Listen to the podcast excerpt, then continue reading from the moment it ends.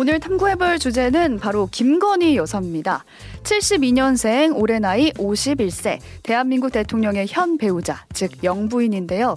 대선 전부터 윤석열 정부 출범 후까지 이렇게 뉴스에서 많이 언급되는 영부인은 없었다고 하죠.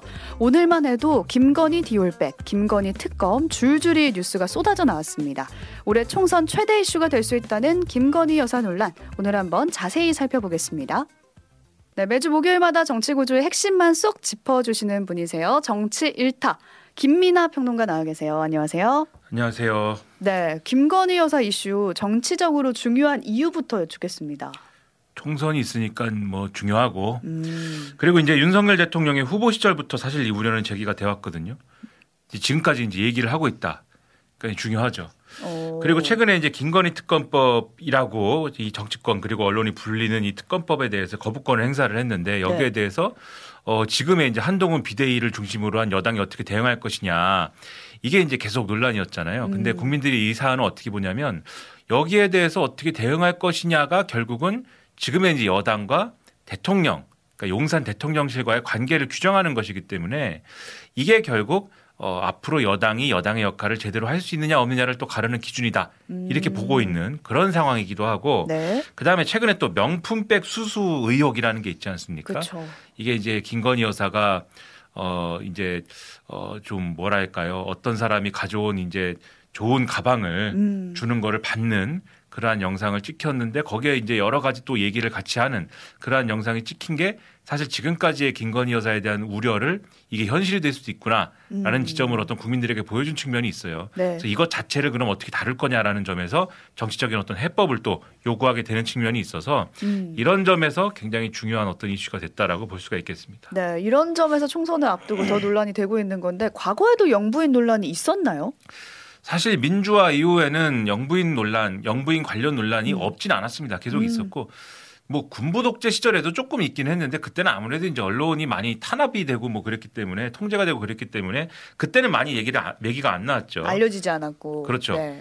뒤에서만 이렇게 뭐 욕을 하고 그랬는데 네. 이 민주화 이후에는 여러 가지로 얘기가 나왔는데 아무래도 영부인이라는 자리가 대통령의 배우자이지 않습니까? 네. 근데 우리가 대통령은 선출을 했는데 대통령의 배우자는 선출을 한 적이 없거든요. 그렇죠. 우리가 뽑지는 않죠. 그렇죠. 근데 대통령의 배우자이기 때문에 또 어떤 권한들은 행사를 할 수가 있단 말이에요. 음. 그러니까 우리 회사를 다니면 사장님은 분명히 이제 권한이 있는 사람인데 사모님 사모님은 권한은 없잖아요. 네. 없지만 인사 저희가 열심히 하죠. 그렇죠. 그러지 않나요? 뭔가를 하시잖아요, 네. 사모님이. 그러니까 비슷한 이제 논리로 네. 뭔가를 할 수 있는 자리란 말이죠. 그러다 보니까 언제든지 어떤 부적절한 시도 또는 뭐 이런 어떤 뭐랄까요 청탁이라든지 또는 뭐 어떤 부적절한 권한 행사라든지 이런 것들의 주체도 될 수 있고 대상이 될 수 있는 음. 그런 자리란 말입니다. 그러다 보니까 늘 어떤 논란이 제기가 되냐면 영부인이 대외 활동을 뭔가를 했는데 아 이거 영부인이 할 수 있는 일인가? 음. 이 정도 해도 되는 일인가? 이게 이제 논란이 되는 경우들이 많았고요. 네. 그 다음에 영부인 혹은 영부인의 친인척들이 혹시 비리에 연루된 것이 아니냐 그런 의혹들 음. 그런 여러 가지 의혹들이 논란이 된 적들이 있었고 그 다음에 이제 영부인이 어떤 뭐 사생활과 관련된 것들 그리고 확인되지 않은 어떤 구설과 관련된 것들 예를 들면 어디에 그 영부인이 갔는데 그 자리에 있던 사람들이 뭐 불필요하게 불편을 겪었다든지 뭐 이런 거 있지 음. 않습니까? 뭐뭘 샀는데 너무 과소비를 했다든지 사치스러웠다든지 뭐 이런 거 있잖아요. 소문이 나죠. 그렇죠. 네. 그런 것들이 좀 논란이 되고 했었는데 근데 제가 아는 한 최근 거 최근처럼 이 영부인 문제가 어떤 전국의 중심이 되고 음. 이 문제를 반드시 해결하지 않으면은 우리 정치가 막 실패하는 것처럼 이렇게까지 된 적은 없지 않았을까 음. 그 정도로 좀 심각한 문제가 돼버렸다 네. 이런 거죠. 들으면서 궁금한 게 영부인의 활동 범위 기준이 딱히 지금 정해져 있는 게 없어요? 지금 뭐 그런 것들이 영부인은 뭘 할 수 있다라든지 이런 네. 것들이 법이나 어떤 음. 제도로 정해진 바는 지금 없는 거거든요. 아, 어떤 그래서. 관례라든지 그다음에 대략적인 어떤 국민들과 그다음에 어떤 관료 조직과 대통령 권력의 어떤 음. 합의 정도로 이제 이루어지고 있는 건데 그러니까 사실 기준이 없다 보니까 또 네. 불거지는 문제들이 있어서 이번 기회에 기준을 정하자 뭐 이런 음. 얘기들도 한쪽에서는 또 나오고는 있습니다. 음, 이런 상황에서 김건희 여사 문제가 이렇게까지 커진 이유도 좀 살펴보고 싶어요. 김건희 여사가 다른 이전의 영부인들과 좀 다른 점이 분명히 있어요. 그게 뭐냐면 다른 이전의 대통령들의 배우자들은 그러니까 이 독자적인 어떤 활동을 별도로 하지 않은 경우들이 많았습니다. 아, 그러니까 뭐. 그냥 정치인의 배우자로서 살아온 경우들이 많았고 음. 독자적인 어떤 활동 영역을 가졌다 하더라도 또 어떤 사회 운동이라든지 이런 것들을 좀 하시는 경우가 많았어요. 이게 네. 예를 들면은 김대중 대통령과 이호 여사의 경우가 그렇죠. 음. 이호 여사가 이제 사회 활동을 하신 분이었고 나머지 영부인들은 사실 그냥 정치인의 배우자나 뭐 이런 수준의 이제 역할을 하셨던 분들이거든요. 음, 정치인의 배우자가 직업인. 그렇죠. 네. 근데 김건희 여사는 독자적인 자기 활동 영역이 있지 않았습니까? 기업가 출신인 거잖아요. 음. 정리하면 그러다 보니까 기업가라는 거는 그 어떤 이윤이라든가 어떤 이해관계라든가 이런 것들을 대통령 윤석열 대통령이 대통령이 되기 이전부터 이제 그런 것들과 자유롭지 않았던 상태였기 때문에 네. 그게 애초에 이 윤석열 대통령이 대통령이 되면 그게 문제가 될 수도 있겠다. 국민들이 이렇게 생각한 점- 점들이 있었고 음. 그다음에 이 윤석열 대통령이 대통령이 되기 이전에 이미 도이치모터스 주가 조작 사건에 연루된 거 아니냐 라는 점들이 논란이 된 적이 있고 네. 그다음에 사회생활을 하면서 자신의 어떤 과거의 이력, 경력 이런 것들에 대해서 허위로 이거 기재한 거 음. 아니냐. 이런 이제 의혹도 제기가 된 바 있잖아요. 그러니까 네. 아 이런 걸 볼 때 김건희 여사가 영부인의 직책을 가졌을 때 그러한 자리에 갔을 때는 추가로 좀 논란이 벌어질 수 음. 있겠구나. 국민들이 걱정을 했거든요. 네, 그 기업가 출신이어도 이제 뭔가 논란이 없었으면 모르겠는데 뭔가 계속 나오는 논란들이 있었기 때문에 이런 문제가 발생할 거다라는 예상이 됐던 거죠. 그래서 걱정을 했는데 음. 걱정을 한 거에 대해서 사실 이제 선거 기간에 대선 기간에 김건희 여사와 대통령이 뭔가 응답을 한 게 있습니다. 그게 뭐냐면 김건희 여사가 이제 약간 눈물을 흘리면서 기자회견도 했지 않습니까? 네. 배우자 역할에만 충실하겠다. 이렇게 얘기를 했고 윤석열 대통령도 영부인이라는 거는 그냥 뭐 대통령이 배우자니까 이제 대통령이 자신이 이제 대통령이 되면 윤석열 정권에서는 어, 그 이상의 의미를 부여하지 않고 그 이상의 활동도 하지 않겠다. 이렇게 약속을 한 적이 있거든요. 그 기자회견 화면 지금 띄워드리고 있는데 많은 분들이 기억하실 거예요. 그렇죠. 네. 근데 실제로 이제 윤석열 대통령이 취임을 하고 나서 보니까 김건희 여사가 정말로 이제 어떤 대통령의 배우자 역할에만 충실했느냐. 음. 그렇다기보다는 전통적인 영부인 상에서 비교를 해봐도 상당히 적극적인 대외 활동을 쭉 했습니다. 그리고 일부 보도나 이런 걸 보면은 대외 활동만 이제 역할을 한 게 아니라 예를 들면 용산 대통령실의 뭐 인사 문제라든지 이런 것에도 일부 관여한 거 아니냐라는 의혹이 막 제기가 되고 음. 그리고 이제 기억하실 텐데 지난번에 이제 미국에 이제 뭐 어, 미국과 미국에 방미를 하는 과정에 뭐 대통령이 방미를 하는 과정에 뭐 블랙핑크 공연을 뭐 한 해 만에 하는 뭐 이런 메시지의 어떤 혼동이 있고 이래 가지고 뭐 그것 때문에 이제 뭐 이 안보실장이 그만 뒀느니 마느니 뭐 이런 논란도 있고 했잖아요. 네. 이게 더 김건희 여사 관련인가요? 그렇죠. 여기에 혹시 김건희 여사와 관련된 어떤 그런 것들이 있는 거 아니냐. 뭐 이런 음. 의혹도 제기가 되고 해서 오히려 이전의 영부인들보다 활동 범위가 넓은 거 아니냐.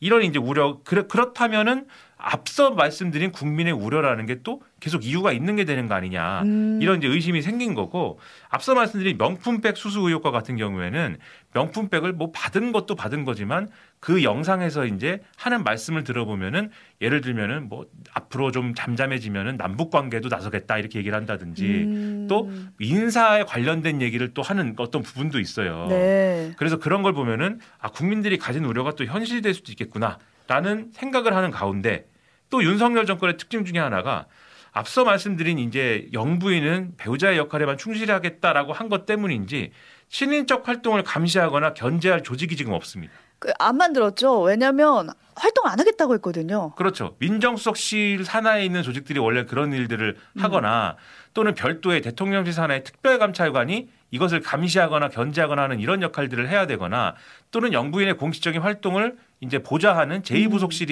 이제 그런 역할을 하거나 해야 되는데 이런 조직이 하나도 지금 없는 상태거든요. 네. 그러다 보니까 이 대통령이 영부인 문제를 좀 적극적으로 국민의 우려를 불식시키는 방향으로 음. 해소할 의지가 있는가 의심이 되는 가운데 김건희 특검법이라는 것에 대해서 거부권까지 행사를 해서 이게 어, 대통령의 의지를 좀 찾아보기 어렵다 이런 상황이 지금 된 그런 뭐이 어, 대까지 이른 것이죠. 음, 그러니까 자신의 가족 관련 특검법에 거부권을 행사하기까지 한 건데 어쨌든 이렇게 됐으니까 또 다른 방법을 찾아봐야 될 거 아니에요. 그랬을 때 지금 얘기 나오는 게 특별 감찰관이나 제2 부속실 설치해야 된다 이런 얘기가 나와요. 그렇죠. 이제 특별 감찰관 하면은 뭐 이 뉴스에 많이 나왔습니다마는 이게 뭐냐 하시는 분들도 있을 거예요. 그러니까 특별 감찰관이라는 것은 이 대통령의 이제 직속에 이 설치되어 있는 바로 밑에 설치되어 있는 말 그대로 특별히 감찰을 하는 어떠한 이제 직책을 가진 사람인데 네. 이 감찰의 범위와 대상이 되는 사람은 대통령의 친인척이거나 또는 음. 대통령의 핵심 참모, 예를 들면 수석 비서관이라든가 이런 사람들에 대해서 감찰을 하고 그 감찰을 해본 결과 아 이것은 수사의 필요성이 있다라고 하는 결론이 나오면 그 내용을 바로 수사기관에 이첩을 하도록 돼 있습니다. 네. 그래서 이제 일종의 대통령실의 워치독의 어떤 역할을 하도록 되어 있는 직책이에요. 음. 근데 이게 사실 박근혜 정권 때 설치가 된 어떤 기구인데 박근혜 정권 때 이석수 초대 특별감찰관이라는 분이 이 역할을 했었는데 근데 막 그때 하는 일 없다 이런 논란도 있었잖아요. 초기에는 이제 음. 아니 그거 뭐 하는 일도 없고 실효성이 없는 거 아니냐 이런 얘기가 막 나왔는데 이게 박근혜 정권 후반에 가서 우병우 민정수석과 관련된 여러 가지 문제를 이분이 이제 지적을 하기 시작하거든요. 민정수석이니까 감찰을 했군요. 그렇죠. 이제 우병우 민정수석을 특별감찰관이 감찰을 했는데 예를 들면은 가족 회사와 관련된 문제라든지 음. 또는 아들이 이제 당시에 의경인데 운전병으로 다소 이제 좀 뭐랄까요 쉬운 일을 이 맡게 된 경위가 뭐냐 운전병을 어떻게 맡게 된 거냐 음. 그 당시에 이제 경찰에서는 코너링이 좋아서 조- 그랬다. 네, 그래서 야 레이서냐 뭐 이랬는데 네. 이제 그런 논란 등등이 막 벌어지면서 이게 정권에 상당한 타격을 줬습니다. 그러니까 할 일을 한 거네요. 어쨌든. 그렇죠. 그랬는데 그할 일을 하니까 또 박근혜 정권에서 이 특별감찰관을 또 무력화시키는 과정이 있었고 아. 그다음에 이제 문재인 정권에서 그러면 이제 또 추가로 특별감찰관을 새로 선임을 했어야 됐는데 그때 이루어지지 않았고 또 그것이 또 윤석열 정권에서도 제대로 이루어지지 않고 있는 그런 상황이란 말이죠. 네. 그래서 이제 이것은 이제 어떻게 할 거냐가 새로운 이제 어 관심사가 되어 있는데 지금 여당은 특별감찰관을 이게 원래 임명을 하려면은 국회에서 이 사람을 특별감찰관으로 합시다라고 추천을 해줘야 돼요. 네. 근데 국회에서 추천을 한다는 거는 여야가 합의를 해야 된다라는 거거든요. 네. 야당은 하자고 합니다. 특별감찰관을. 하면 되잖아요. 그렇죠. 그러면. 추천을 하자고 하는데 여당은 특별감찰관만 추천을 하지 말고 묶어서 다른 거랑 묶어서 하자. 음. 북한인권재단 이사라는 직책이 또 있어요. 네. 이게 특별감찰관이 하는 일이랑은 별 상관은 없죠. 근데 왜 묶어요? 그러게 말이에요. 그러니까 아. 이걸 묶어서 하자고 하니까 이게 합의가 안 되죠. 아. 그래서 이제 추천이 잘 안 되고 있는 상황이고 네. 제2부속실의 경우에는 본래는 이제 부속실이라는 게 대통령의 어떤 개인 일정이라든지 개인 비서 역할을 하는 그러한 기구로서 설치가 돼 있습니다. 음. 근데 영부인이 있는 경우에는 1부속실, 2부속실 이렇게 나눠서 2부속실을 영부인 영부인의 어떤 개인 일정을 챙기는 어떤 그런 일을 하도록 지금까지는 이 조직을 이제 활용해 왔어요. 근데 앞서 말씀드린 바와 같이 윤석열 대통령은 영부인의 대외 활동을 최소화할 것처럼 음. 약속을 하지 않았습니까? 네. 그래서 이 정권에서는 제2부속실을 두지 않았거든요. 음. 근데 김건희 여사는 앞서 말씀드린 것처럼 대외 활동의 폭이 굉장히 넓은데 하지만 약속은 제2부속실을 안 만드는 것이었기 때문에 안 만들어 놓은 상태예요. 아. 근데 이번에 이게 논란이 많이 되니까 국민들이 많이 원하니까 한번 만들어 볼게요. 이 정도 얘기를 지금 하고 있는 상황인 거죠. 그러면은 총선을 앞두고 지금 영부인 문제가 이렇게 이슈화되는 거를 이제 염려해서라도 특검을 수용하는 방법도 있었을 텐데 왜 거부권을 썼을까요? 그 이제 일단 표면적으로는 이게 총선용 악법이다라는 게 핵심적인 이유였습니다. 뭐냐면 일단 이 특검을 수용하게 되면 이게 총선을 바로 앞둔 상황에 수사가 이루어지기 때문에 선거에 영향을 미칠 수가 있고 음. 그리고 이 특검법에 보면은 어 이 수사 상황에 대해서 이 특검이 옛날에 이제 국정농단 특검 생각하시면은 연상이 되실 텐데 브리핑을 계속 하잖아요. 네. 그래서 수사 내용이나 이런 것들이 계속 흘러나오게 돼서 이게 또 선거에 아. 큰 영향을 미칠 수가 있다. 음. 그리고 특검을 이제 국- 이 추천을 하게 되는데 이 특검을 추천하는 권한이 야당에만 지금 있게 돼 있기 때문에 여당이 같이 추천을 해야 되는데 야당만 음. 추천하는 것은 불공정하다. 그러니까 이게 결국은 총선에서 여론을 여론에 영향을 미치기 위한 목적이 있는 악법이기 때문에 이것은 거부권을 행사할 수밖에 없다. 이런 논리였습니다. 네. 근데 사실 이게 다 각각의 반박이 가능한 또 어떤 부분이 있거든요. 그래요? 수사 시점은요? 가- 그러니까 수사 시점이 총선 직전이 된 거는 네. 패스트트랙에 이 패스트트랙이라는 이제 이 법안을 예를 들면 야, 여당이 계속 반대를 하면은 국회에서 처리가 안 되지 않습니까? 네. 그래서 일정 일정 숫자를 채워 가지고 이 법안을 여당이 계속 반대하더라도 일정 기간을 채우면 자동으로 처리가 되도록 하는 절차에 태웠어요, 이거를. 음, 음. 근데 만약에 이 수사 시점을 이 총선 직전에 이 수사를 하게 되는 것이 이 우려가 됐다면 여당 입장에서 이 총, 오히려 특검을 빨리 합의해 가지고 오히려 이 수사 시점을 당겼으면은 음. 총선 전에 할 일이 없죠 이 수사를 그렇죠 훨씬 전에 하겠죠 음. 그러면 선거에 영향을 안 미칠 거 아닙니까 근데도 여태까지 안 했다. 그렇죠 그러니까 사실 총선 직전에 하게 된 상황처럼 된 거고 그 다음에 이 수사 내용을 브리핑을 할 수가 있다라는 내용은 지금까지 모든 특검법에 다 그거는 돼 있습니다. 음. 그러니까 이 특검법만 이제 들어있는 내용은 아니기 때문에 그것도 사실은 좀 이상한 논리인 측면이 있고 네. 그다음에 특검 추천권이 야, 왜 야당에만 있냐라는 거는 이전에 대통령이 관련된 특검들의 경우에는 대통령이나 대통령 친인척이 관련된 특검들의 경우에는 다이 거의 이제 소위 말하는 내곡동 사저 특검이라든가 국정론란 특검이라든가 이런 것도 야당의 추천권을 행사했거든요. 그러니까 이것도 사실은 이상한 사례가 아닙니다. 원래 야당이 해왔으니까. 왜냐하면 아. 대통령이 수사를 받아야 되는데 대통령이 결국은 특검을 임명하게 되는데 여당이 여당과 야당이 합의한 추천 추천한 특검을 대통령이 임명을 하면 그거는 자기가 수사를 받는 사람 자기가 수사를 할 음. 사람을 자기가 정하는 것처럼 될 수가 있는 거잖아요. 네. 그런 측면이 있어서 그런 건데 네. 특검 은 근데 그렇다고 쳐도 특검을 그렇게 안 받는다고 해도 그럼 뭐라도 해야 되는 상황 아닌가요? 그게 왜냐하면은 선거 앞두고 앞서 말씀드린 것처럼 이 문제를 어떻게 처리하느냐에 따라서 여당이 제 할 일을 하느냐 마느냐가 지금 국민들의 평가 기준이 되는 것이기 때문에 음. 뭔가 여당이 이런 이런 상황이다 할지라도 뭔가를 해라. 음. 이것을 보수 언론도 그렇고 많이들 지금 이제 지적을 하고 있어요. 그게 네. 지금까지 한 세 가지 정도가 있었습니다. 첫 번째는 첫 번째가 이게 수사 시점이 문제고 뭐 여러 가지 총선에 영향을 주는 문제가 있다고 하면은 총선 이후에라도 이 수사 시점을 바꿔서라도 특검을 오. 하는 걸로 조율을 해봐라. 오, 네. 이게 총선 후 특검론이에요.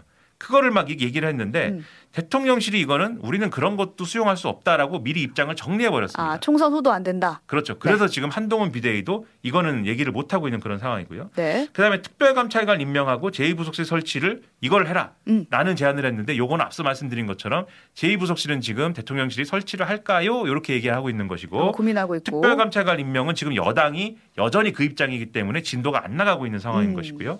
그다음에 마지막으로 이게 어쨌든 간에 국민들이 우려를 하고 있기 때문에 대통령이 신년 기자회견을 열어가지고 이 문제에서 사과도 하고 해명도 하고 이게 특히 앞서 말씀드린 명품 백이 막 받는 그 음. 영상에 대해서는 김건희 여사도 직접 얘기할 필요성이 있다. 오늘도 한동훈 비대위원장이 아 국민들이 걱정할 부분도 있었다고 생각합니다. 얘기를 했죠.